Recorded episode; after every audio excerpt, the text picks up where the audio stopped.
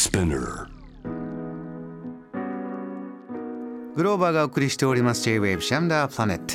今日の7時台ニュースエキスパートはフォーブスジャパンウェブ編集長谷本有香さんです。こんばんは。はい、よろしくお願いします。よろしくお願いします。フォーブスジャパンよりセレクトしていただきました。アメリカアマゾンファーマシーが月額5ドルで薬局業界を破壊へという話題です一体どういうことでしょうか？はい、なんか破壊へっていうとすごくなんかネガティブなね感じのあの印象を与えてしまう記事なんですけれども、そうではなくって、本当にねこのアマゾンによっていわゆる薬の業界であったりこう医療の業界であったりとか、もしくは健康産業っていうものがはい。きっと大きく変わるんだろうなっていう記事になってます。うん。どういうことかというとですねあのアマゾンがヘルスケア事業に進出したことはあの先にもお伝えしているかというふうに思うんですけれども、ええ。実はそれのこう B2C ですよね。つまりいわゆる消費者向けの事業をよりこう強固にしていこうといった動きが出ていて、うん。グローバさんあの言ってくださったようにですね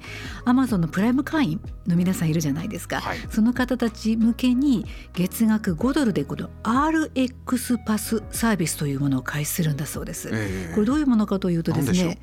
処方された医薬品を容易に入手することができると。でしかも無料で配達してもらうことができるということで、うん。これねつまりお金を払って、まあ、5ドルっていう本当にあある種低料金ですよ。そうですね。1000円切ってますね。ねうん。その料金を払うことによってアマゾンファーマシーが用意している一般的ないわゆる症状のための治療薬ですね、まあ、ジェネリックの医薬品なそうなんですけど80種類以上のその医薬品の中から必要な処方薬を入手してしかもそれが自宅まで配送してもらえるってなんか夢のようなサービスが始まったそうですよ。谷本さんこれアメリカ今全土でも始まってるんですか？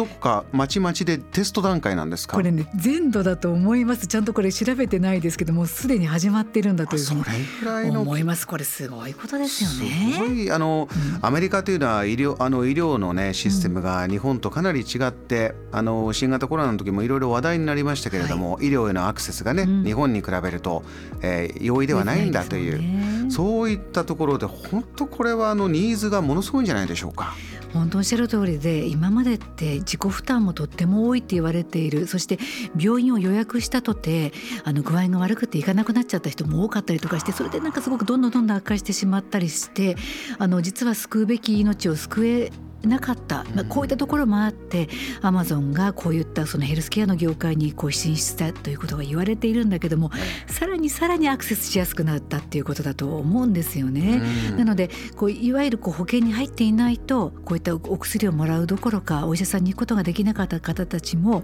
このたった5ドルを払うことによってあの必要なお薬を手にすることができる。これ随分これ医療革命が起こるんじゃないでしょうかねここで。一つのあの社会福祉のインフラを一民間企業が、えー始めようとしているとこういうレベルのねお話に聞こそうなんえますね。ですよね。でお薬ってでもじゃあ飲めばいいことっていうだけではないじゃないですか。どうやって処方その処方の線を読まなくちゃいけないし、あのこれがどういった形で自分のその健康にこうあの利用できるんであろうかであるとかそんなことも知らなくちゃいけないですよね。ただ今回のこのアマゾンのこのオンライン薬局っていうのはほこのね充実したカスタマーサービスがあることもとっても重要なポイントなんだそうですよ。どういったサービスなんですか？具体的にはですねカスタマーサポートセンターに電話をするとでそうすると利用者の方たちは医療従事者と直接やり取りをすることができるんですってこれはあの一つの遠隔診療みたいなものもついてるのかいしら？や。おっしゃる通りでそういったところも全部含めてあのやっていただけるともちろんその薬だけっていうふうに言う言うとただただ薬をこう処方してくれる先というふうに思うかもしれないけれどももう具体的にいろんなことをこうあのアドバイスいただいたりとかいうことができるってことはこれは大きいかもしれませんね。そうあの処方箋をもう持ってる病院にかかって処方箋を持ってる薬を2回目3回目はもうそのまま自宅にいながらというそういうことではないんですねこれは。そうなんですよへね。ーそれだけでもありそうですし、あとはねやっぱりこれあの上限が5ドルというのは結構大きいような気がするんですよね。というのもやっぱり今こうインフレーションがねどんどん起きていて、ね、特にこう薬価がどんどん上がっているというふうに言われているとで自分自身が必要としているこうお薬が手に入らなくなってしまうんじゃないかというその困難を抱えていらっしゃる方が多い中においてこういったアマゾンがあのこういったサービスをする。もちろんアマゾンだけではない他の企業もやっていらっしゃるんですけどもこういったところが出てくることによってあのみんながこうあのいろんな意味でアクセスをしやすくなるというのは本当に健康に対するこうアクセスがしやすくなるといった意味では革新的な取り組みなんだろうなということは感じますね。谷本さん一つあのヘッドラインにちょっと戻って考えますとね、うんはい、この薬局業界を破壊へクエスチョンというのが出てます。うんうんはい、あの今までえー、マゾンで大変便利になったものもあれば、まあ、一つハレーションというか、うんうんうん、まあ、日本でももう言われて始めてますけれども、はい、いや地元の、えー、お店が死んでっちゃったら、うん、街が元気なくなっちゃう、はい、ショップローカル地元で買おうよというこう、ね、カウンターの動きっていうのは、うん、あの常につきものですが、このまあ、ドラッグストア業界、薬局に関してはいかがでしょうね、現地では。そうなんですよねもちろんそういったこともあったあるのでしょうただやっぱり今までそのああの使えなかった人たちがたくさんいるっていうところの方が実はあの正気の方が大きいんじゃないかなっていうふうに思うんですよね。うん、あとはやっぱり今までってその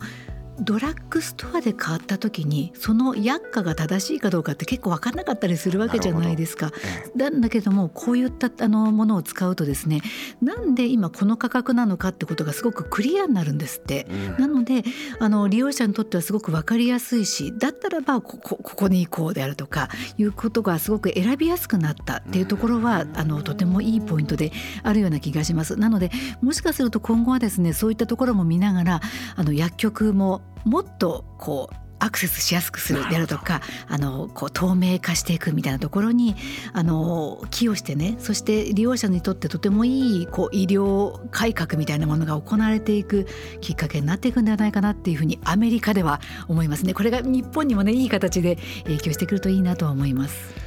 谷本さんアメリカというのはこういうこれはどうなるかなというのをとにかく走らせながら、はい、えー、どんどん、えー、フィードバックも、うん、えー、なんていう改善改善改善で